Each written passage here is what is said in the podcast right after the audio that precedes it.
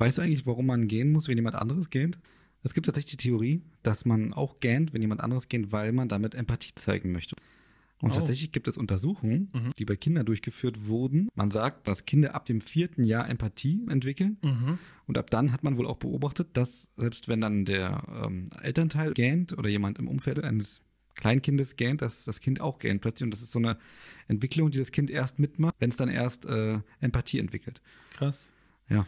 Also ich kenne es so, dass es früher wohl, also von ganz, ganz früher, als wir noch irgendwie so in Höhlen gelebt haben, dass wenn man gegähnt hat, das so ein Zeichen war, dass der Sauerstoffgehalt sehr niedrig ist und dass es eigentlich so ein bisschen die Menschen davor bewahren soll, dann auch dahin zu. Also komm nicht, ist nicht gut hier.